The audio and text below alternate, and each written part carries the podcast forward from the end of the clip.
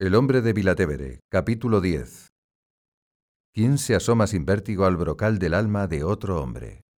¿Quién se atreve a viajar con soltura por la intimidad de otro hombre?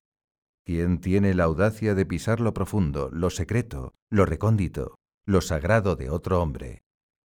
¿Quién se arriesga por esa selva oscura o por ese abismo blanco que es siempre el misterio de otro hombre? Se diría que, llegados a ese umbral, oímos como Moisés en el Sinaí, Descálzate, porque el lugar que pisas es tierra santa.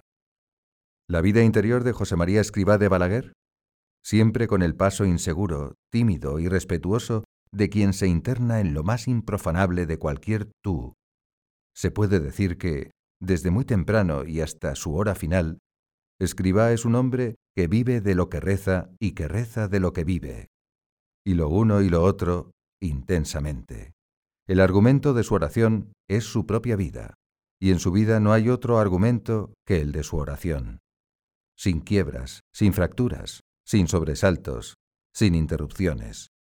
La oración en escribá no es algo acotado entre paréntesis en medio de su jornada, no, es la respiración, es la nervadura y es la savia de todo su actuar. En él, vivir y orar jamás se desentienden, jamás se dan la espalda. Más que actividades sucesivas, son actitudes superpuestas, un modo contemplativamente activo de estar en el mundo. Cada instante, incluso durmiendo, llegará a convertirlo en pulso de plegaria. Al despertarse en la noche, se dará cuenta de que rezaba soñando. Y sabrá que convertir el sueño en oración es un don, y percatarse de ello una gracia.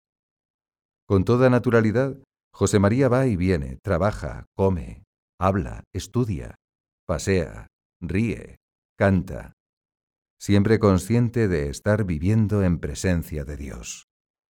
¿Cuál es la reacción de una persona cuando intenta encender una cerilla y no prende, y otra, y tampoco prende, y otra más, sin conseguir que arda la diminuta cabeza de fósforo. Lo normal es pasar de la paciente insistencia a un comentario de este tipo. Están húmedas. O qué mal fabrican ahora las cerillas. Cuando a Escribá le sucede esto, un día de abril de 1971, queriendo encender una vela ante la vidriera de la Galería de la Madonna, su reacción instintiva, al tercer intento, será decir, como nosotros cuando nos resistimos a la gracia, cuando nos cuesta darnos y tenemos que decir, Ure igne santi spiritus, quema tú, Señor, con el fuego de tu espíritu. Se pone un poco de buena voluntad y ya está. En la medida en que a un hombre le es posible, José María no se distrae, ni con las distracciones. Ve una botella de coñac y fijándose en la etiqueta de la marca 103, comenta que esos números pueden servir como industria de memoria para unirse a la Trinidad Beatísima, Dios uno, Dios trino, y el cero soy yo. Aparece la imagen del globo terráqueo en la carátula del telediario y encomienda la paz del mundo a Santa María, Regina Pachis. Unas hijas suyas cantan, rasgueando las guitarras, una canción mexicana. Yo no sé lo que valga mi vida, pero yo te la vengo a entregar. Escribá está escuchando y disfrutando hace una reflexión a media voz. Yo sí sé lo que vale mi vida, toda la sangre de Cristo. Seguid, seguid cantando, hijas, que ya me habéis dado tema para mi oración de esta tarde. Pero esa presencia de Dios continua y consciente no le extasía, no le aísla, no le saca del entorno, le lleva hacia los demás, a preocuparse y ocuparse de los demás. Un ejemplo. Durante el verano de 1967, Pasa tres semanas de descanso, cambiando de trabajo y de escenario, con Álvaro del Portillo y Javier Echevarría, en un antiguo caserón que les ha prestado la baronesa La Charoni en Gallano Aterno, por los Abruzzi. El último día, ya en pie de marcha, Javier Echevarría se da una vuelta por la habitación donde han trabajado todo ese tiempo para ver si se dejan algo olvidado. Al salir, se encuentra con una culebra. Toma una badila de entre los hierros de la vieja chimenea, le asesta un golpe contundente en la cabeza y la deja allí, muerta, sobre el suelo. Al terminar su cacería, Se encamina hacia el coche donde ya aguardan escribá y del portillo. Con aire ufano y con énfasis triunfal, les da novedades. Acabo de matar heroicamente una víbora. ¿Estás seguro de que la has matado? Completamente seguro, padre. Le he dado un golpe muy fuerte y se ha quedado seca, sin movimiento. No ha sido difícil porque la serpiente se escurría por el pavimento de baldosas y no se me podía escapar. Cualquier otro se hubiera distraído con el relato de la aventura. Sin embargo, Escribá piensa inmediatamente en los demás. Piensa en sus hijas que aún van a permanecer en Gallano Aterno ordenando y cerrando la casa. ¿Has avisado a tus hermanas? No, padre. Pues ya estás haciéndolo. Si no, menudo susto se llevarían al entrar en la habitación y encontrarse esa bicha en el suelo. Ah, y diles que tengan cuidado, no sea que haya más. Acuérdate de los alacranes que hemos matado estos días dentro de la casa. Si para el físico todo es precisión, si para el artista todo es estética, para este hombre todo es presencia de Dios. Por eso es atento con las personas. Por eso es cuidadoso con las cosas. Por eso es aprovechador del tiempo. Por eso todo, lo grande y lo pequeño, el astronauta Armstrong pisando la luna, un grifo que gotea, antes o después le lleva a desembocar en la realidad de lo divino. Ciertamente toda su vida es una ascesis de entrenamiento, un training esforzado para aprender a moverse en esa atmósfera de lo divino. Quiere decir mucho más de lo que se le entiende cuando habla del endiosamiento bueno. Impetuosa o sosegada, esa vivencia de lo divino es, al fin, su pasión. Todo es presencia de Dios, pero no de un Dios distante, lejano, inalcanzable, un Dios que se supone, no. Para Escribá, Dios es un ser tan cercano, tan accesible, tan íntimo, que es a la vez su espectador y su habitante. Un Dios espectador.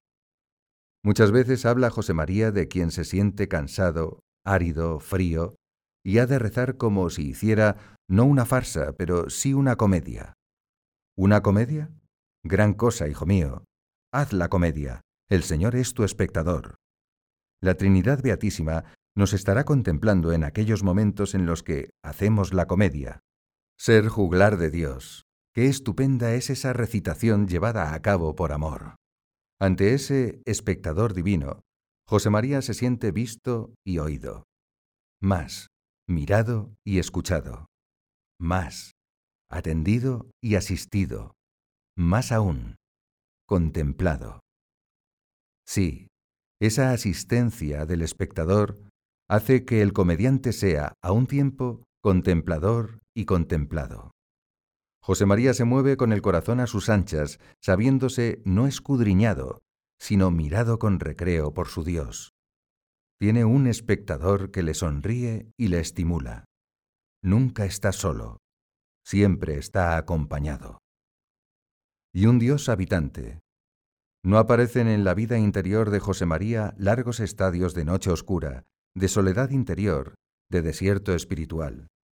Por el contrario, quienes conviven con él participan en sus tertulias, oyen sus meditaciones, leen sus escritos o charlan con él de cualquier cosa a lo largo del día, se dan cuenta de que, con la misma naturalidad con que respira, anda siempre entrando en un trato jugoso y conversador con los huéspedes de su alma en gracia. Cree y vive la misteriosa realidad de la inhabitación trinitaria. A poca confianza que se tenga con él, es fácil observar que su privacidad más íntima está habitada, poblada por la Trinidad. Su alma es alojadora.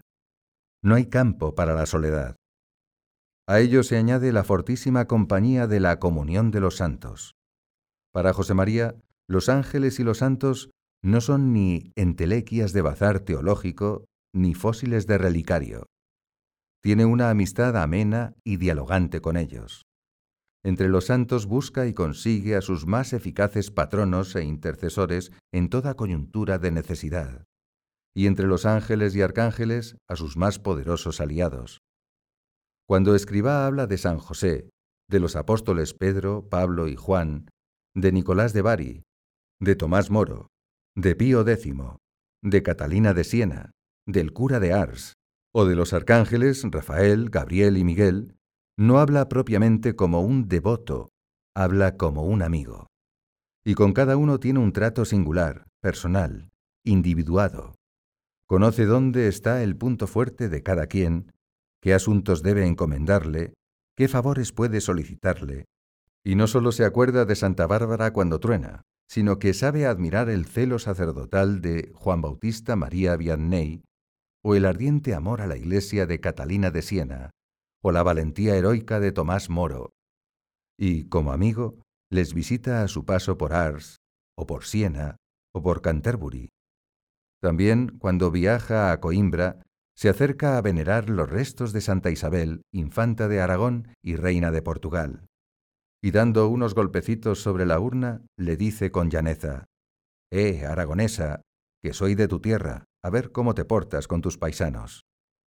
Los sobrinos de San Pío X le irán regalando, porque saben que las estima, diversas prendas de la indumentaria del santo y de su mobiliario doméstico, entre ellas un sobrio reclinatorio que escriba usará para rezar arrodillado sobre él, y un solideo de moaré bianco esporco. Cuando recibió el solideo, el 6 de enero de 1971, antes de buscarle un adecuado emplazamiento, lo besó y se lo colocó, dejándolo unos instantes sobre su cabeza. Me da devoción ponérmelo, y le pido a San Pío X que me dé fortaleza, la fortaleza de roca que me hace falta. Con los ángeles custodios tiene un trato de especial confianza.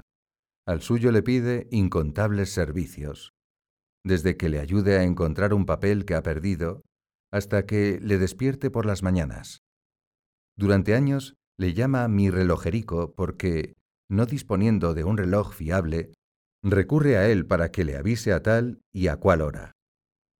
Cierto día en Roma, leyendo un pasaje de los Hechos de los Apóstoles que relata la escena en que a Pedro en la cárcel se le aparece su ángel y le despierta tocándole con fuerza en el costado, percusoque latere, comenta a Álvaro del Portillo y a Javier Echevarría. Así, así, golpeándome en un costado, me avisaba mi ángel custodio por las mañanas cuando era la hora de levantarme.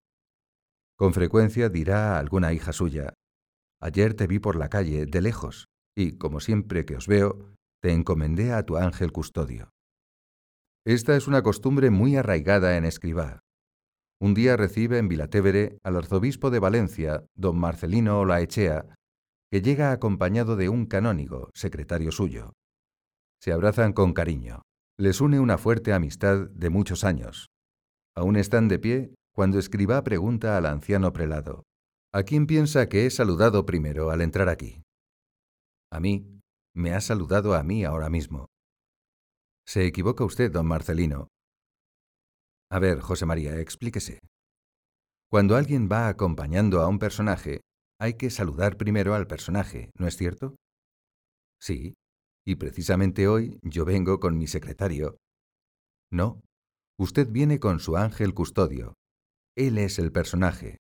Hace muchísimos años, quizá más de cuarenta, que no saludo a nadie sin antes saludar a su custodio. Y eso me ayuda tanto a vivir la presencia de Dios pero la vida interior de José María Escriba, aunque diversa y bien abastecida, no es un catálogo de devociones ni un dechado de prácticas piadosas. No tiene pasta de beatón. Le gustan las devociones esenciales, las que le llevan flechado a encaramarse y adentrarse en la vida familiar de Dios. Meterse. Utiliza ese verbo mate, estrecho y colocón, en el sentido casi físico de hacerse un sitio buscarse un hueco, colocarse.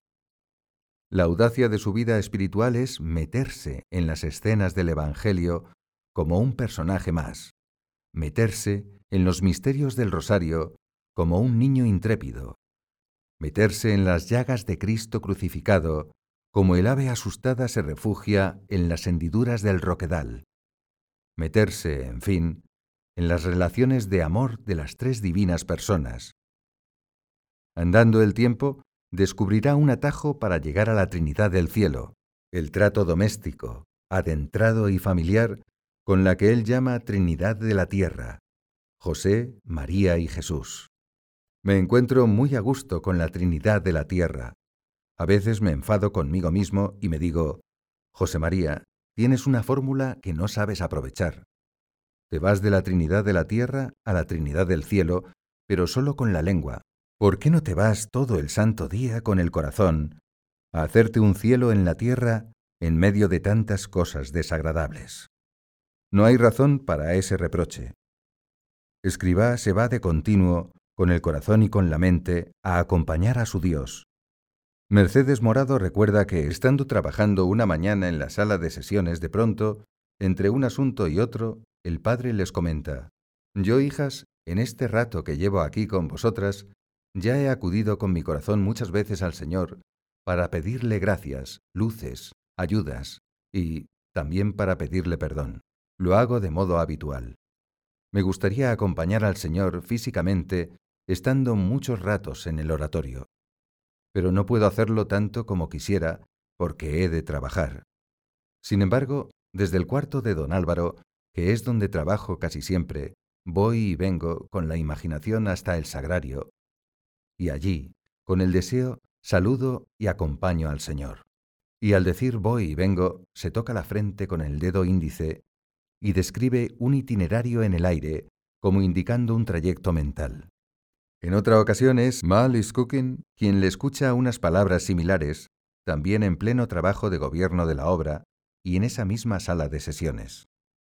Ahora mismo yo no estoy aquí solo, con don Javier y con vosotras. Estoy haciendo oración. Estoy en la presencia de Dios. Y esto no me supone un gran esfuerzo, es como el latir del corazón. Pero, igual que si el corazón se para sobreviene la muerte, si yo llegase a perder un minuto esa visión contemplativa, me hundiría. Por eso, aunque a veces hay motivos, nunca pierdo la serenidad más de dos minutos. Enseguida la recupero. En escriba, un hombre tremendamente activo, ese estado habitual orante llega a ser como una segunda piel. No se trata de hallazgos de luces fortuitas, ni de impulsivos arranques de fervor. No es algo sobrevenido, sino buscado. Él se adiestra en un continuo diálogo interior con Dios, valiéndose de sencillas oraciones vocales, jaculatorias, retazos de salmos, comuniones espirituales, actos de amor. Para cada jornada inventa un santo y seña, una parola d'ordine, y la repite mentalmente mientras trabaja y va y viene por la casa. Muchas veces se encuentra con alguien por la galería de la campana o por cualquier otro lugar de paso, se detiene un momento y le pregunta en voz baja, ¿Cuántas comuniones espirituales has hecho hoy, hijo mío? Y en otras ocasiones, ¿cuántas jaculatorias le has dicho ya al Señor? Yo le he dicho miles. Normalmente no aguarda a que el interpelado le responda. Esa simple pregunta es ya un despertador para que el otro reactive su presencia de Dios. Lo sorprendente no es la pregunta en sí, sino que la formule a horas muy tempranas de la mañana, cuando está comenzando el día. Vive en esa atmósfera de lo divino. Por ello no pierde la serenidad ni en situaciones de alta tensión, de fuerte dramatismo, de riesgo grave. Así, el 4 de febrero de 1963, viajando hacia Venecia, Escribá y Javier Echevarría acompañan a Álvaro del Portillo, que ha de resolver unos asuntos con el patriarca cardenal Urbani. La carretera está a tramos cubierta de hielo. El arquitecto, Javier Cotelo, que es quien conduce, no se ha percatado del peligro. Después de pasar Rovigo, a cuatro kilómetros de Monceliche, el coche empieza a deslizarse hacia atrás metros y metros. No hay modo de frenarlo. Es un vehículo viejo y tiene los neumáticos muy gastados, sin relieve de agarre al pavimento. Después de descolgarse un largo trecho, da varios giros sobre el eje y patina, embalado, fuera de control, hacia el borde de la carretera. Choca contra el pretil de piedra. Ese mismo impacto lo frena en seco cuando ya está a punto de despeñarse por un precipicio. Pero queda en un equilibrio inverosímil, medio coche sobre el asfalto, el otro medio suspendido en el aire. Del portillo, que va sentado atrás junto a Escribá, observa su reacción, muy sereno, muy tranquilo, No hay en su rostro expresión alguna de temor o de zozobra. Desde el primer momento empezó a decir jaculatorias, actos de contrición y arrepentimiento, actos de amor. Levitan metido en Dios y con tan apacible confianza que yo hice lo mismo, rezar intensamente. La piedad de José María Escribá no es ritualista, no se queda en la mera fórmula de unas palabras trilladas. Él las descubre, las toma, las hace suyas, las personaliza, las vive y revive, encontrándoles cada vez un perfil inédito, una nueva hondura. No se cansa de meditar sobre muy antiguos textos de la Biblia. Les levanta la piel vieja y apergaminada, traduciéndolos jugosamente, vitalmente. Ujumentum factus sum apud Como un borrico estoy delante de ti. Etego semper tecum, pero tú estás siempre conmigo. Esto es la presencia de Dios. Tenuisti manum tuan dexteram meam. Yo acostumbro a decirle, me has tomado por el ronzal, et involuntate tua deduxisti me. Y me has hecho cumplir tu voluntad. Es decir, me has hecho ser fiel a mi vocación. Et cum gloria suscepisti me. Y después me darás un abrazo bien fuerte. Otras veces serán las palabras de Isaías. Yo te he redimido y te he llamado por tu nombre tú eres mío, a las que llegará a sacarles sabor de panal y de miel, porque nunca lee la escritura como una palabra proferida en tiempos remotos, fosilizada por el paso del tiempo, sino como una interpelación de Dios, en presente, en acto, y dicha al oído del alma. Un día está en el comedor de la Vila Vecchia hablando con dos hijas suyas, Elena Serrano y Monse Amat, de unos asuntos de instalación y decoración. Sobre la mesa hay una lámpara cuya pantalla está hecha con un pergamino de libro coral antiguo. Escribá empieza a hacer girar lentamente la lámpara para descifrar el texto latino escrito bajo el tetragrama. De pronto se le ilumina el rostro. ¡Qué cosa más bonita! ¿Os lo leo? Jesús, música maravillosa para el oído que te escucha, miel dulcísima para los labios que te nombran, delicia para el corazón que te ama, Qué verdad tan grande. Es lo que llama distracciones al revés. No solo no olvidarse de Dios entretenidos con las cosas del mundo, sino que esas mismas cosas de tejas abajo lleven a acordarse aún más de Dios. No se trata de un escapismo espiritualista que, mirando al trasluz los asuntos civiles, sociales, profesionales, culturales, económicos, para ver detrás a Dios, resbale tanto la mirada que deje de ver esas cosas materiales o desatienda esos temas. Escribá recomienda más bien lo contrario, materializar la vida espiritual, buscar y encontrar a Dios en lo vulgar y corriente, en las ocupaciones seculares de la vida humana. Hay un algo santo, divino, escondido en las situaciones más comunes, que toca a cada uno de vosotros descubrir. Por eso se emociona cuando una hija suya, cantante de ópera, Teresa Tourné, a su paso por Roma, le cuenta su vivencia de la presencia de Dios en pleno escenario, incorporando el personaje de una esclava en la Turandot de Puccini, justo en el recitado musical de la frase Perché un dine en la reya mía sorriso, porque un día en la Cámara Real él me sonrió. Y no es que, en ese punto, a Teresa Tourné se le fuera el santo al cielo. Exactamente al revés, era ahí donde su canto animado por una emoción superior y delicadísima, se hacía auténtico bel canto, trabajo de Dios, operatio Dei, opus Dei. La fe de José María Escribá no es una fe intelectualizada, fría, teórica, lo que podríamos llamar una fe sin sangre en las venas. Escribá cree con todo su corazón y con todas sus fuerzas de hombre. Su vida interior tiene entrañas de amor afectivo. Por eso se conmueve, con la reciedumbre y la ternura de su virilidad, cuando le llevan la imagen de un niño Jesús de barro policromado, hecho por Palmira Lagens, una hija suya escultora. Chus de Mer, Paquita Medina, Cookie Quiroga y Mercedes Morado, entre otras, están en el Saloto de la Montañola ese día de Navidad de 1969 y presencian el momento en que el padre se acerca a la cuna, mira al niño, sonríe, lo toma en sus manos, lo alza, lo levanta alto, alto, en el aire, como si jugase con una criatura de verdad.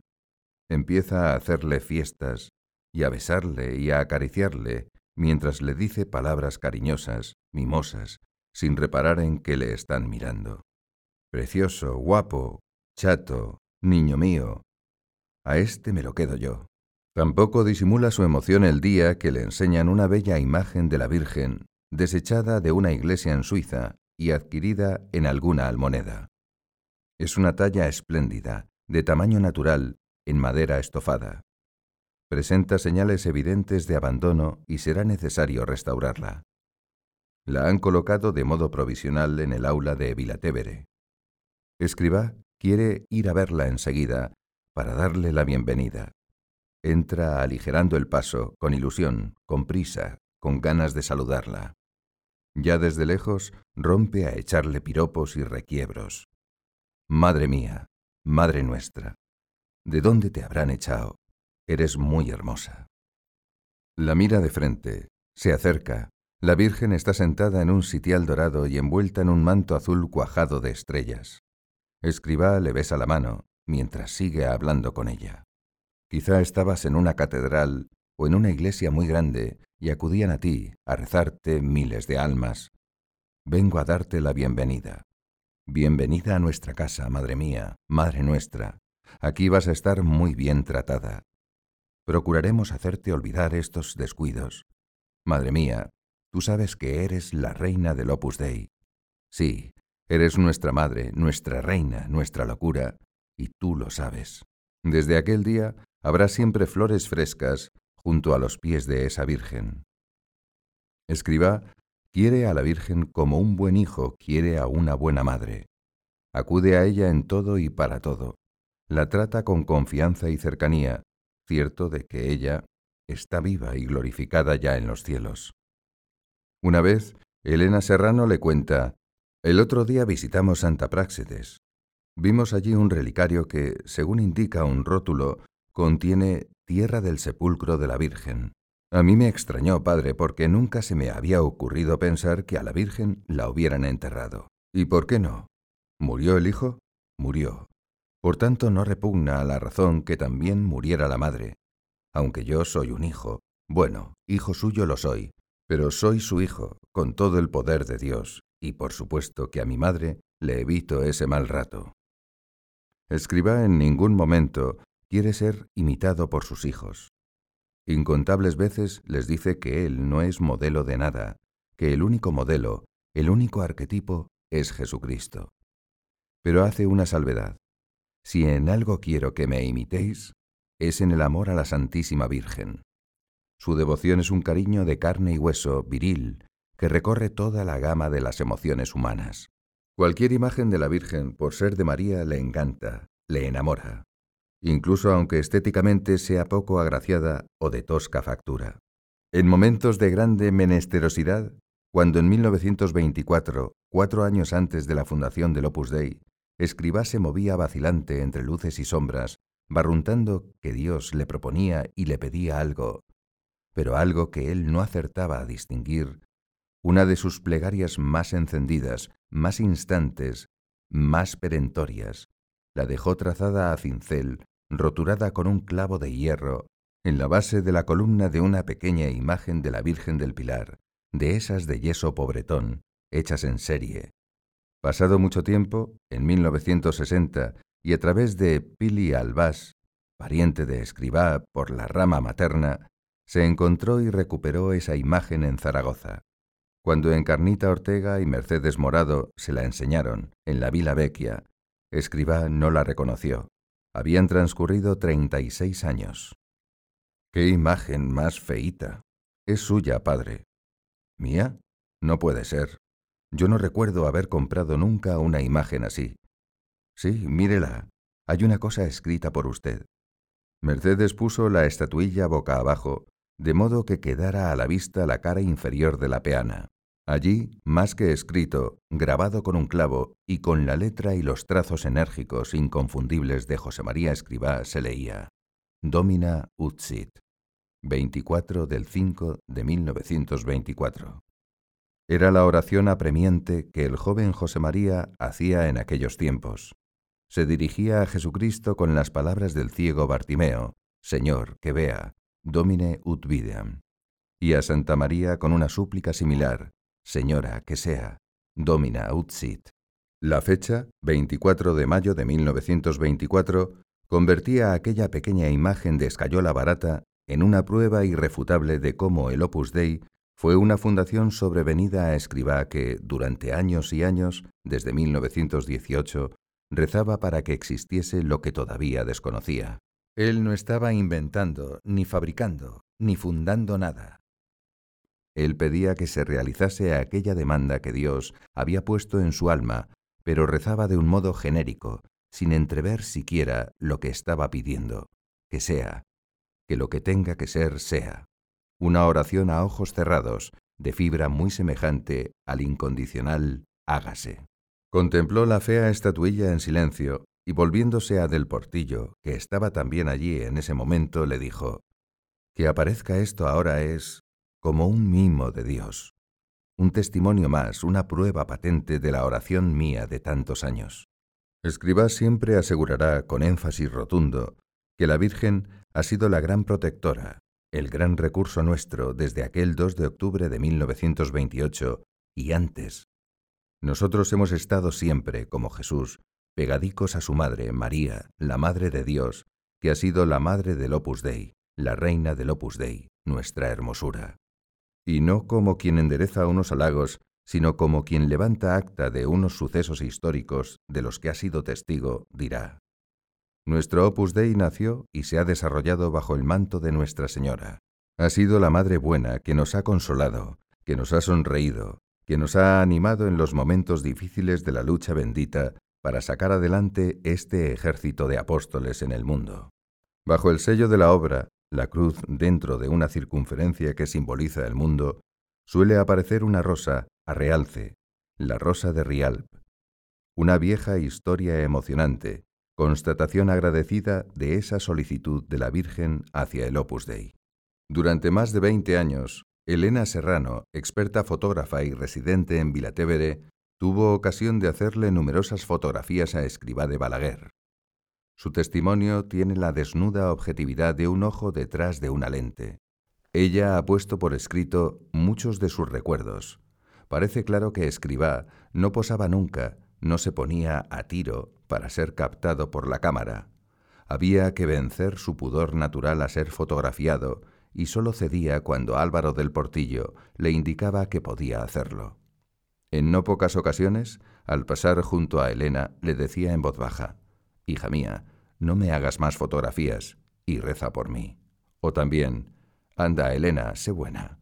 Hazles fotos a tus hermanas y a mí déjame en paz.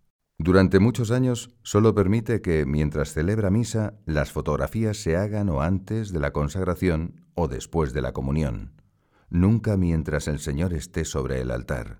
Sin embargo, a partir de 1967, cuando al socaire de los cambios litúrgicos en demasiados lugares se tratan sin el debido respeto las especies eucarísticas, Escribá decide que precisamente para subrayar, afirmar y honrar más la presencia del cuerpo y de la sangre de Cristo sobre el ara, las fotos se tomen también en los momentos de alzar la forma o el cáliz, al hacer el celebrante las genuflexiones de adoración, al besar el altar. Esas fotografías no son para componer ningún álbum personal, sino para ilustrar publicaciones internas del Opus Dei, como Noticias o Crónica, que se difunden por todos los países del mundo donde trabajan las mujeres y los hombres de la obra. Con todo, no agrada a Escribá que la presencia de la cámara y el relampagueo de los flashes le distraigan de la recogida intimidad con que se entrega a vivir su misa. Así, un día del Corpus, en 1968, mientras celebra en el oratorio de Pentecostés, Ana Lorente y Elena Serrano, después de tomar una secuencia, se acercan más al altar para captar unos primeros planos. Escribá se dirige a Javier Echevarría, que está a su lado, oficiando de acólito, y le dice en voz baja pero con autoridad, Tan cerca no, mejor que se vayan. Una cosa es una cosa y otra cosa es que yo me distraiga durante la misa. Eso ni hablar. En otra ocasión, exactamente el 6 de enero de 1972, Elena quiere registrar el momento, muy usual cuando el padre pasa a estar un rato con sus hijas, en que se detiene a besar una pequeña imagen de la Virgen de Loreto que está en el rellano de la escalera de la montañola. Escriba, al verla allí, ya dispuesta con su cámara, le pregunta, Elena, ¿qué haces tú ahí? Quería sacarle una foto besando a la Virgen. ¿Y tú quieres que yo sea un hipócrita, que haga la comedia de besarla para que tú me fotografíes? Duda un instante, pero enseguida continúa. No voy a ser un hipócrita, porque le voy a dar un beso de verdad, un beso de los de verdad. Elena Serrano ha dejado escrito en uno de sus relatos, tenemos montones de fotos del Padre, celebrando misa, rezando el ángelus o el rosario, besando la cruz de palo o una imagen de la Virgen, dando la bendición, haciendo una genuflexión al pasar ante un sagrario, y en ninguna de esas fotografías aparece distraído. La cámara, fría, mecánica, inexorable, no perdona ni unas arrugas, ni un rictus duro, ni una expresión desangelada o contrariada o desatenta, ni una mala postura, ni unos kilos de más. Por eso mismo, si no hubiera otros testigos, bastaría acudir al archivo fotográfico para ver que la piedad del Padre afloraba a su rostro de un modo inevitable. La cámara lo vio, y la cámara nunca miente. Pero esa presencia de Dios continua y vivida con tal naturalidad no se improvisa. Es posible porque hay un firme soporte, el cañamazo, el tejido recio de un plan de vida arreglado, sometido a la dictadura del reloj y al margen de las ganas o de la desgana. Es posible porque se viven unas normas, las normas del Opus Dei, citas con Dios y con la Virgen, distribuidas a lo largo y a lo ancho del día. Escribá tiene el mismo plan de vida que cualquiera de sus hijos o de sus hijas en la obra, desde el Serbian, serviré, con que besa el suelo al levantarse de la cama, en el instante mismo de ser despertado, hasta el último pensamiento de la noche, que ha de ser también para Dios. Y en ese tracto de la jornada, dos medias horas de oración mental, la misa, la acción de gracias después de comulgar, la lectura del Evangelio y de algún libro de espiritualidad, el rezo del rosario, el ángelus o el Regina Shelley al mediodía, la visita al Santísimo, la recitación de las preces de la obra, el examen de conciencia, intenso, sincero, estimulante, más atento a retomar fuerzas para la lucha que a una introspección autocrítica, y todo ello regado con abundantes actos de amor, comuniones espirituales, acciones de gracias, incisivas y breves jaculatorias, actos de desagravio, consideración frecuente de la realidad de ser hijo de Dios. A esas normas el Padre agrega, como sacerdote, la lectura del breviario y, como presidente general del Opus Dei, el rezo penitente del Salmo Miserere, postrado de bruces en el suelo antes de acostarse. Ya en la cama y a punto de sumirse en el sueño, aún se dirige de nuevo a Dios como si le hablase por última vez en este mundo, en un acto rendido de aceptación de la muerte. Señor, cuando tú quieras, como tú quieras, donde tú quieras. José María está jovialmente ilusionado con esa búsqueda de lo divino. Por ello vive las normas de su plan de vida cada día, con una distinta tonalidad, con una perspectiva diferente. La monotonía es imposible. Los lunes todo lleva una especial dedicación hacia las almas de la Iglesia purgante. Los martes, la vida interior se anima con el concurso poderoso de los ángeles custodios. Los miércoles, Escribá se agarra con fuerza a la mano de San José, patrono de la Iglesia Universal, patrono de la obra y asequible maestro del trato con Dios. Los jueves, esas normas se ponen todas como al servicio de la Eucaristía. Ese día las pinceladas, los acentos, los matices buscan espabilar en la conciencia el sentido de la adoración, de la petición, de la expiación y de la gratitud, es decir, los cuatro inmensos fines de la misa. Los viernes hay una búsqueda intimista, si se quiere, de la humanidad de Jesucristo, adorable porque es Dios, imitable porque es hombre. Los sábados son un agasajo de cariño a Santa María Virgen, y los domingos una fiesta luminosa, dorada, en honor de la Trinidad, en el Opus Dei, obra y trabajo de Dios. El día dominical se convierte en recreo de Dios, en juego de Dios, en descanso de Dios. Después de haberlo pensado y ponderado mucho en su oración, Escribá de Balaguer, como fundador del Opus Dei, se atreverá a decir que sale garante de la felicidad final de quienes cumplan cada día esas normas del plan de vida. Ese hijo mío, esa hija mía, tiene asegurada su perseverancia, le garantizo el cielo. No cabe decir más. Pero nada más lejos que una concepción de observancia árida, rutinaria y practicona. Él vive esas normas y las enseña a vivir como ilusionados encuentros con el Señor. Encuentros personalísimos, apalabrados y fijados de antemano, sin anonimatos colectivizantes. Un yo y un tú enhebran un diálogo vivo y compulso, que recíprocamente les concierne y les afecta. Un día está con dos hijas suyas, una colombiana y otra alemana. En cierto momento hablando de las normas, les explica que han de ser algo entrañable, incluso efusivo, como un apretón de manos. Y para dar más expresividad a sus palabras, se levanta y lo escenifica. Tiende su mano derecha al sacerdote acompañante y éste, en pie, corresponde dándole la suya. Yo puedo saludar así, de un modo correcto, frío, por pura cortesía, por formulismo, por cumplir. O saludar así, con calor, con afecto, con fuerza, con alma. Esa vida interior, precisamente por ser vida, viajará con él, le permitirá estar en la vivencia de lo divino en cualquier lugar, en cualquier situación. En la sala de espera del dentista, desplazándose por la ciudad en un medio público de transporte, disfrutando de un rato de tertulia, como acostumbra a decir con expresión italiana, nel bel mecho de la estrada, en mitad de la calle. Una persona del Opus Dei, sin hacer cosas raras, lleva el recogimiento por dentro y las realidades de fuera ni le dispersan ni le distraen. Antes bien, son el genuino escenario de sus encuentros con Dios. Por eso escriba afirmará bien persuadido, nuestra celda es la calle. Salvador Suances, Pilé, un alumno del Colegio Romano, le pregunta un día de 1960, concluidas ya las obras de Vilatevere, Padre, de todos los oratorios de esta casa, ¿cuál le gusta más? La calle. La cara de asombro de Pilé es inenarrable. Escribá sonríe. Luego, consciente de que ha tocado la médula de la unidad de vida, el kit de la espiritualidad del Opus Dei, le explica. A mí me gustan todos los oratorios de esta casa, pero me gusta más la calle. No es una simple frase bonita lo de que nuestra celda es la calle.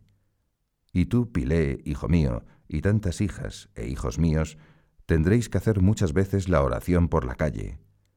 Y se puede hacer la mar de bien, aunque siempre que podemos la hacemos en una iglesia o en un oratorio, ante el Señor que está realmente presente en el sagrario. En esa ensamblada unidad de vida, el trabajo y la oración no solo no se dan la espalda ni se estorban, sino que forman una eficiente sinergia. Esto se entiende de modo muy plástico estando en Vilavecchia, en el cuarto de trabajo desde donde escriba fabrica, impulsa y difunde la ingente obra que Dios le ha encargado.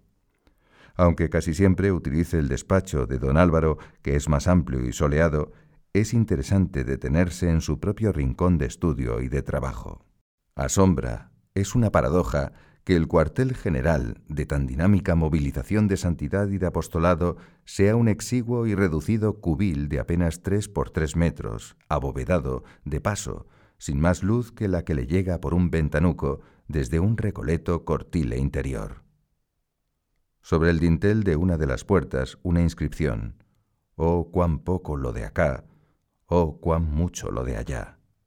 Las paredes tapizadas de libros muy gastados por el uso estudioso un crucifijo, algunos simpáticos dibujos de borricos de carga, fotografías de seis de los primeros del Opus Dei, Álvaro del Portillo, José María Hernández de Garnica, José Luis Múzquiz, Pedro Castiaro, Ricardo Fernández Vallespín y Francisco Botella. Un arte de pescador, una linterna de minero, un aislador de vidrio verde recogido de algún poste de telégrafos cuya finalidad es recordar a Escribá que él debe ser siempre transmisor de un mensaje, un curioso recuerdo de la Guerra Civil Española, una chapa de hojalata, identidad de cierto soldado, E333171. y en el viejo cordel que la ensarta diez nudos prietos y pequeños, suficientes para llevar las cuentas de las Avemarías del Rosario, atrincherado o a descubierto, en el frente de batalla. No hay ni un archivo, ni una grabadora, ni una máquina de escribir.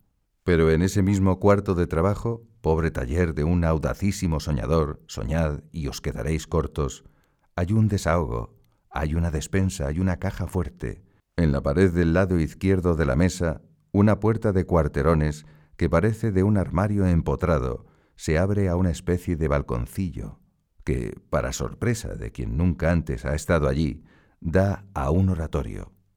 Es una minúscula tribuna, un palco. Solo cabe un asiento con reclinatorio. Abajo y enfrente, un bellísimo altar dedicado a la Trinidad. Ahí se comprende de manera cabal de dónde saca José María Escribá cada día la energía luminosa de apóstol que la obra de Dios le exige.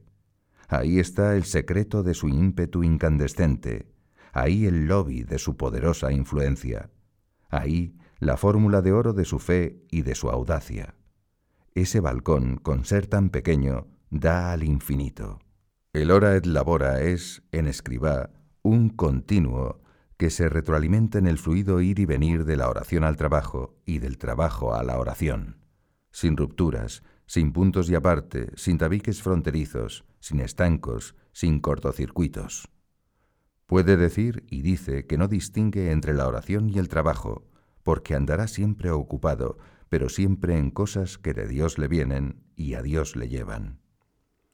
Ciertamente José María Escriba es un hombre de una pieza, no ya por su temple indesmontable, sino porque en él la interioridad y la exterioridad se acoplan y se empastan de un modo enterizo, sin desdoblamientos, sin dobleces, sin estéreos. Pero afirmar eso no pasa de ser un ejercicio adjetivo.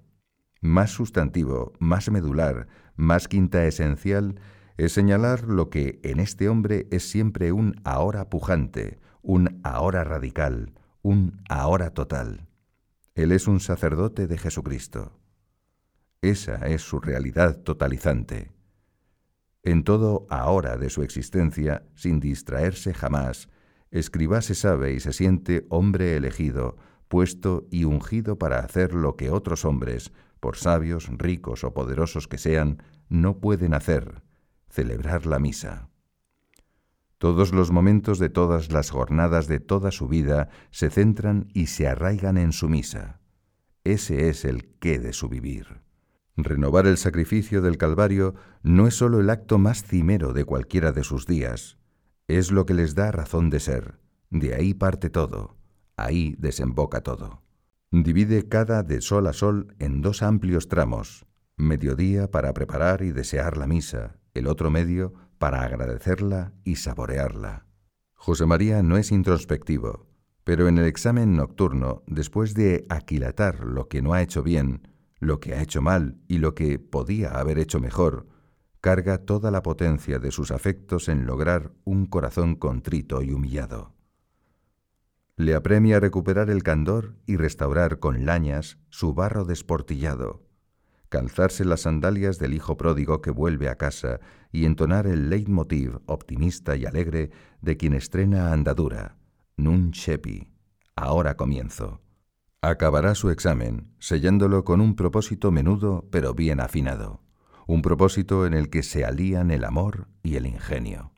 Tampoco es escrupuloso, pero la finura de la piel de su alma le impele a limpiarse por dentro cada vez con más exigencia, cada vez con más detalle, cada vez con más claridad para descubrir algún pequeño mohín de disgusto que a ti, Dios mío, te haya podido doler.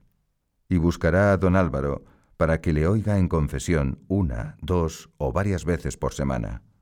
Y la razón, hay que insistir, no es otra que adecentar y limpiar todas las potencias de su alma y todos los sentidos de su cuerpo. ¿Para qué tanta higiene? para ser con la mayor dignidad posible el propio Cristo, ipse Christus, cuando al día siguiente celebre la misa. Una noche, al terminar la tertulia con sus hijos, Escribá se levanta rápido y sin remoloneos. Su costumbre es que a partir de ese momento empieza un tiempo que llama de silencio o de mayor silencio.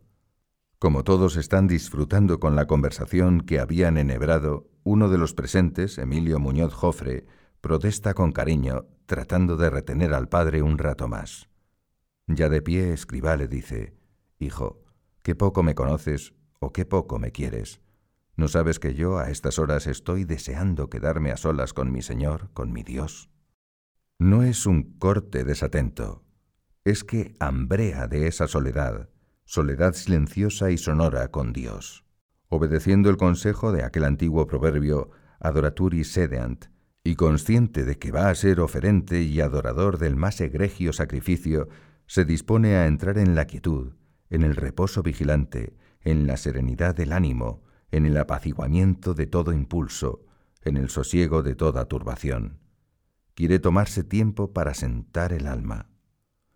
Si no tiene que viajar o ausentarse de casa, escriba celebra su misa al mediodía, después de haber desarrollado media jornada madrugadora de intenso trabajo. Quince minutos antes le avisan para que pueda prepararse de modo más inmediato, rezando solo en el oratorio. Da importancia grande a este preámbulo en el que se dispone para actuar ante el altar de modo digno, atento y devoto. En cierta ocasión, los asuntos de trabajo se complican y prolongan más de lo previsto y, como él no usa reloj, se ve mal sorprendido cuando Javier Echevarría le advierte, Padre, se nos ha echado el tiempo encima y es ya la hora de su misa. Más que contrariado, malhumorado por tal precipitación, se dirige hacia la sacristía. Con ese estado de ánimo comienza a revestirse el amito, el alba, el cíngulo, la estola, la casulla. Cuando acaba de celebrar, permanece, como todos los días, diez minutos dando gracias. Después, llama a Echevarría y a Ernesto Juliá. Uno y otro le han visto antes serio y adusto, y les sorprende verle ahora con la mirada tan chispeante de emoción y de alegría. Venía disgustado, de mal humor, y así empecé a revestirme. Con genio, pero ya al besar el amito y recitar la oración impone, Domine capiti meo galeam salutis. Noté que esas preces me salían bordadas, y luego toda la misa una maravilla, como si la hubiese preparado horas y horas. En la acción de gracias le he dicho al Señor, quiero que me quieras siempre como hoy. Ámame siempre como hoy me has amado. De continuo, descubrirá nuevos y más profundos sentidos a las distintas oraciones de la misa y en las rúbricas y gestos más nimios. Un día será una formidable experiencia de la fuerza de Dios al decir como tantas veces, nuestro auxilio está en el nombre del Señor, auditorium nostrum in nomini Domini. Otro día, la convicción gozosa de que el amor de Dios es eternamente joven, cuando nada más comenzar la misa recite el Me acercaré al altar de Dios, al Dios que alegra mi juventud. Su comentario exultante parece el de un muchacho enamorado, Nunca podré con este amor volverme viejo. Y eso lo dice después de rebasar el listón de los setenta años. En otra ocasión se maravilla ante el inesperado hallazgo de un filón de luces sobre la misa como acción de la Trinidad. Hasta hoy no había captado en toda su belleza esos remates litúrgicos que no son añadidos sino cantos a las tres personas de la Santísima Trinidad. Por nuestro Señor Jesucristo, tu Hijo, con qué confianza nos dirigimos a Dios Padre, que contigo vive y reina en la unidad del Espíritu Santo Dios por los siglos de los siglos. Yo siento cada vez con más fuerza la necesidad de tratar a las tres divinas personas, distinguiéndolas una a una sin separarlas. Y también, predicando unos momentos antes de celebrar, dirá con el deleite de quien por adelantado paladea algo muy agradable. Dentro de unos momentos me llegaré a celebrar la Santa Misa, a tener un encuentro personalísimo con el amor de mi alma. Besaré el altar con besos de amor, y tomaré el cuerpo de mi Dios y el cáliz de su sangre, y lo levantaré sobre las cosas de la tierra, diciendo, per ipsum et cunipso et inipso, por mi amor, con mi amor, en mi amor y otras veces recuerda que la misa es una cita universal en el espacio y en el tiempo, un encuentro cósmico de eficacia incalculable en el sacrificio mismo de Cristo. Uníos a la oración de todos los cristianos que han rezado, rezan y rezarán a lo largo de los siglos, y especialmente a la de vuestros hermanos, a los que tenemos ya en el cielo, a los que se purifican en el purgatorio y a los que están repartidos por toda la tierra, combatiendo valerosamente las batallas de paz, pequeñas o grandes, de la vida interior. Así, al celebrar la Santa Misa, además de ser Cristo y de saberme rodeado de ángeles, me sabré también rodeado por el clamor de la oración de todos mis hijos, y tendré fuerza para urgir al Señor, exaudi orationem mean, et clamor meus adveniat. Escucha mi oración y llegue a ti mi clamor. Porque, aunque no suele referirse al sacrificio del altar como asamblea, es fortísima su vivencia personal de la misa como magna reunión de familia. Ahí se encuentra con la iglesia que ya ha triunfado, con la iglesia que todavía purga y se purifica, con la iglesia que aún milita y combate en la tierra.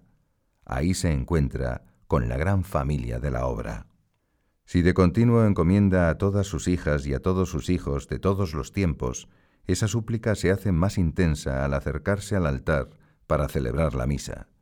Sin pronunciar palabra alguna, en la intimidad de su conciencia piensa, ahí, en la patena y en el cáliz, junto a la hostia y junto a la sangre de mi Señor Jesucristo, nos encontraremos todos. Un día de enero de 1973, al terminar la tertulia, el padre llama a uno de sus hijos, Rafael Caamaño, que está de paso en Roma. Quiere charlar a solas con él paseando por la galería del Torrione. Hablan de temas diversos. En cierto momento, Escribá mete las manos en los bolsillos de su sotana. De pronto recuerda algo que le ha sucedido esa misma mañana y se lo cuenta a Rafael con toda naturalidad.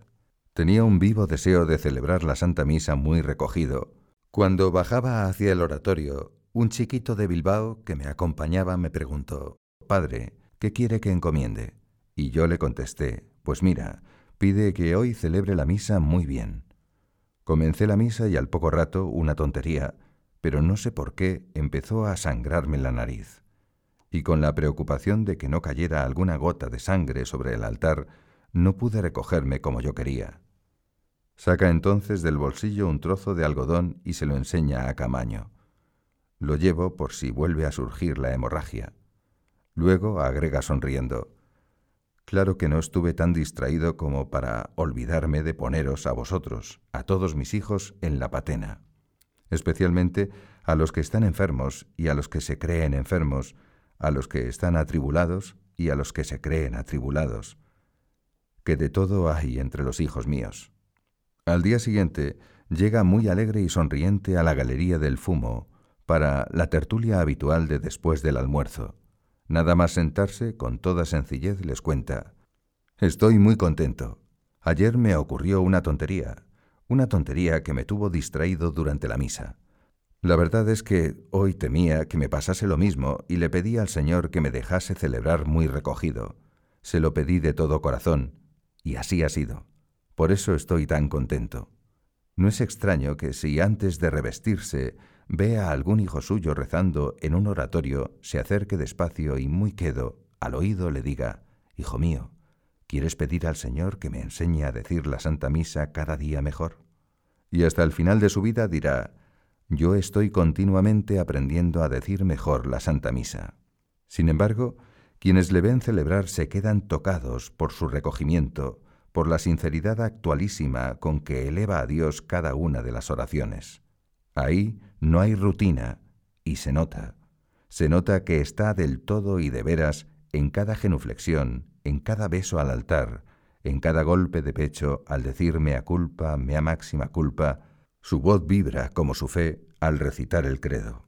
En los mementos de vivos y de difuntos se palpa el alcance pedigüeño y ambicioso de su oración sacerdotal y se le ve intensamente conmovido durante la consagración del pan y del vino, tocando a Dios con delicadeza de hombre enamorado. A veces dirá que no quiere acostumbrarse y que desea mantener siempre viva aquella emoción de la primera vez, cuando en 1924, siendo diácono, tuvo en sus manos la sagrada forma para dar la bendición con el Santísimo Sacramento. En aquella ocasión primera le temblaban los dedos. Había esperado ese momento con tanto afán. Cuarenta años después, en 1964, celebrando misa una mañana, al acercarse a la derecha del altar para el lavabo, el hijo suyo que le ayuda observa cómo, de repente, al padre empiezan a temblarle las manos. Mira su rostro y le ve muy sereno. Eso sí, del todo ensimismado, metido en oración. Más tarde, escribá le confiará a don Álvaro. Me acordé de aquella vez primera, y sin ruido de palabras con el corazón le dije, Señor, que no me acostumbre jamás a tratarte. El sacerdote, mientras celebra la Eucaristía, debe limitarse a decir y hacer lo que está mandado, sin agregar palabras y gestos al margen del ritual. Pero el corazón y la mente sí pueden añadir afectos, emociones, frases que realcen aún más la adoración, la gratitud, la expiación, la petición. Y así José María Escribá, tras consagrar el pan y el vino, sin que las palabras lleguen a sus labios, dice en su interior, Dominus meus et Deus meus, Señor mío y Dios mío. Después, audalle nobis fidem, spem et caritatem. Aumentanos la fe, la esperanza y la caridad. A continuación, Padre Santo, por el corazón inmaculado de María, os ofrezco a Jesús, vuestro Hijo muy amado, y me ofrezco a mí mismo, en Él, por Él y con Él, a todas sus intenciones y en nombre de todas las criaturas. Todavía una súplica más. Señor, danos la santa pureza y el gadium cum pace, la alegría y la paz, a mí y a todos. Y en lo que dura la genuflexión adoradora, desgrana por dentro un jirón del himno de Tomás de Aquino, Adoro te devote latens deitas. Te adoro con devoción, Dios escondido. Esa genuflexión es honda, lenta, pausada. Y José María, un hombre hincado ante Dios, a quien el alma y el cuerpo en ese momento le piden desear que se paren todos los relojes. Consciente de que durante el sacrificio de la misa impersona al propio Cristo, se transforma, se anega en Dios, se queda como arrobado, tratando a la Trinidad y sabiéndose rodeado de todos los ángeles y de todos los santos, porque entonces el altar es un cielo. En los primeros veinte años de su sacerdocio hubo de librar una tremenda lucha, colocando un reloj sobre el altar para atasarse el tiempo y no demorar más de lo prudente, por atención a quienes asistían a su misa. El sacerdote está para servir a los fieles, y no debe prolongar la misa más de media hora. No sólo por haber leído el Levítico y el Deuteronomio, donde Dios indica con detalles bien precisos cómo quiere que los hombres le rindan culto, sino porque entiende que los enamorados se regalan lo mejor, lo más bello, lo más rico, lo más esmerado y lo más agradable. Escribá sabe que Dios ama el lujo si va servido con verdadero amor, sin ostentaciones y así querrá que los oratorios, los vasos sagrados, los ornamentos y todo cuanto esté en relación directa con Dios, dentro de las posibilidades, sea óptimo. Para Dios todo es poco, dirá incontables veces. En ocasiones no se trata de la mayor belleza o riqueza del cáliz. El amor puede hacerse patente en unas gotas de perfume escanciadas en el recipiente con agua, donde el sacerdote purificará sus manos antes de tocar las especies eucarísticas o en las flores que han de lucir sobre el altar y que en los oratorios del Opus Dei se cortan casi sin tallo y se dejan lozanas junto al sagrario en su estado natural, a su buen morir, sin recipiente de agua que les prolongue la vida, porque no son un adorno, sino una ofrenda, y lo mismo hemos de hacer con nuestra vida. Todo para el Señor. Qué bello sentido tiene así esa rauda agonía de las rosas, durando apenas, desde que sale el sol hasta el ocaso.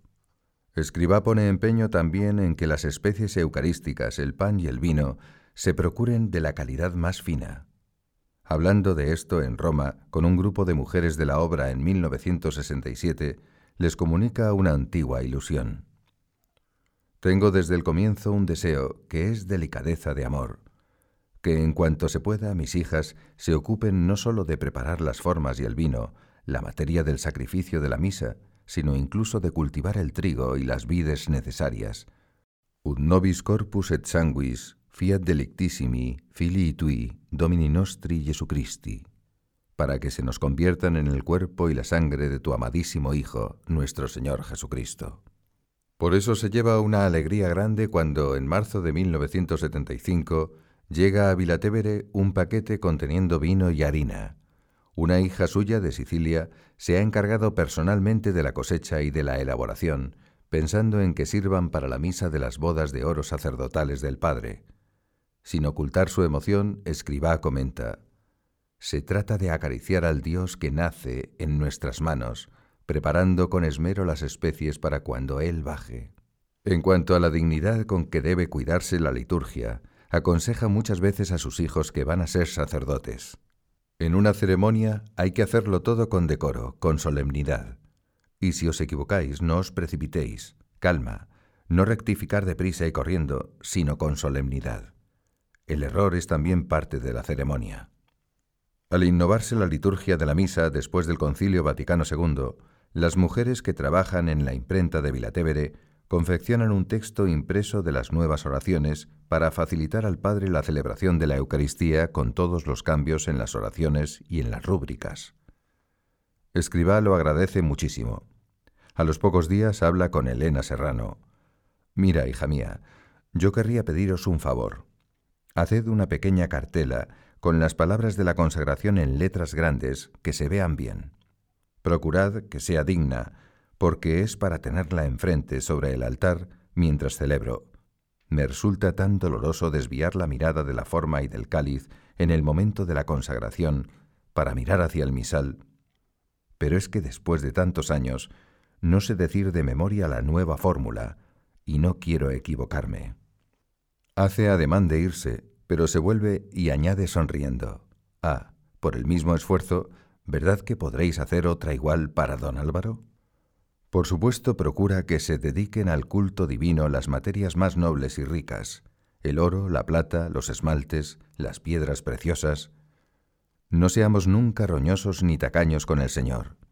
Y en fechas de aniversarios festivos, los suyos saben bien que le dan una alegría grande regalándole un juego de ornamentos con bellos bordados o unos vasos sagrados de orfebrería bien labrada donde luzcan gemas de talla valiosa todo le parece nada para quien es autor y dueño de la creación entera. Esas joyas son siempre una constatación de muchas pequeñas dádivas espontáneas de familiares y amigos de los miembros de la obra. Sin embargo, Escribá suele celebrar la misa a diario con un pobre cáliz de latón dorado. A sus hijos de España se lo cuenta en una carta escrita en Roma de su puño y letra, fechada en 1964. Aquel padre le queremos mucho, que me escribe un minero, añadiendo más o menos, no se ponga triste, no sufra, me ha llegado al fondo del corazón, y hace que me acuerde del pobre cáliz de hojalata menos la copa, con el que celebro habitualmente, que es de forma clásica estupenda y con un dorado maravilloso. Tanto que una vez Cándida Granda, que en paz descanse, viéndolo conmigo, me aseguró que era de oro hasta que lo desarmó delante de mí y, siendo mexicano, parecía aragonés en no querer mentir, apareció en una de las piezas grandes un letrero calificador, latón. Entre Dios y su Madre Santísima y vosotros, mis hijos, me hacéis hacer la buena figura, como dicen en Italia, buena forma, buen oro, pero latón, eso soy yo. Y doy gracias al Señor que me lo hace ver tan claro. Un cáliz de latón y todo el amor de su corazón de hombre que sabe querer, como el artista que se vuelca, se extasía y se recrea en la obra que tiene entre manos, así José María Escribá pone cada día lo mejor de su ser en el tajo laborioso del altar y en el trabajo apasionante de la misa. Este será un espléndido hallazgo que Dios le regalará después de mucho tiempo de ansiar, con hambre y con sed, la misa. Descubrir que la misa es trabajo de Dios, operatio Dei, opus Dei. El 24 de octubre de 1966 lo cuenta con la mayor sencillez. A mis 65 años he hecho un descubrimiento maravilloso. Me encanta celebrar la Santa Misa, pero ayer me costó un trabajo tremendo. ¡Qué esfuerzo! Vi que la misa es verdaderamente opus dei, trabajo, como fue un trabajo para Jesucristo su primera misa, la cruz. Vi que el oficio del sacerdote, la celebración de la Santa Misa, es un trabajo para confeccionar la Eucaristía, que se experimenta dolor y alegría y cansancio. sentí en mi carne el agotamiento de un trabajo divino. Y algún tiempo después, en su catequesis de 1972 por tierras de Portugal y de España, contestando en Pozalbero, Sevilla, a la pregunta de un andaluz que quiere saber cómo vive el Padre el santo sacrificio del altar, escriba de pie y encarado a una multitud de gente, después de bromear con ese curioso que quiere bucear en su intimidad, contesta, Ningún día mi misa es igual a la del día anterior ni a la del día siguiente. Cada vez me entretengo de manera distinta en esa oración y en ese ofrecimiento y en esa petición, en esa misa que es para mí opus dei, porque me rinde, me agota, y doy gracias a Dios porque sea así. Es una carga maravillosa, divina, porque no soy yo, es Él el que la lleva. Todos los sacerdotes, seamos pecadores como yo, o sean santos como son otros, no somos nunca nosotros, es Cristo, que renueva en el altar su sacrificio del Calvario. Yo no presido nada, soy Cristo en el altar. Consagro in persona Christi, porque le doy mi cuerpo y mi voz, mi pobre corazón tantas veces manchado, que quiero que Él purifique. En aquel enorme recinto que llaman el lagar de Pozalbero, se ha hecho un silencio intenso, denso, cuajado. El padre, echando la mirada hacia el fondo de la estancia, busca con los ojos entre la muchedumbre al que hizo la pregunta. Al fin lo descubre. Con marcado acento aragonés le dice, Oye, ya sabes casi tanto como yo. Extiende el brazo derecho con la palma de la mano hacia arriba, como un mendigo que suplica una limosna. ¿Verdad que me ayudarás desde lejos a decir misa? ¿Tú comprendes que me agote? Por eso, porque el altar es un tajo agotador y porque ha de prestar su cuerpo y su alma al propio Jesucristo para que el milagro de la Eucaristía sea posible, José María Escribá todo lo centra y todo lo arraiga en ese trabajo suyo y de Dios. La misa, dirá siempre, es centro y raíz de la vida interior. Y cuando en la tertulia de la noche el reloj deje sonar la primera campanada de las diez, se levantará con un impulso joven y brioso, sin esperar el segundo ding-dong, para retirarse en silencio. Silencio apacible y laborioso, de oración muy personal, muy intimista. En su memoria, la invitación con palabras del profeta, Preparare Israel inocursum deitui. Prepárate Israel al salir al encuentro de tu Dios. Y así, rezando también durante el sueño, transcurrirá la noche, mientras alfombra el camino hacia las gradas del altar, diciendo ya con vehemente deseo, me acercaré al altar de Dios, al Dios que alegra mi juventud. Lo dicho, para este sacerdote de cuerpo entero, sacerdote de sol a sol, decir misa es el qué de su vivir.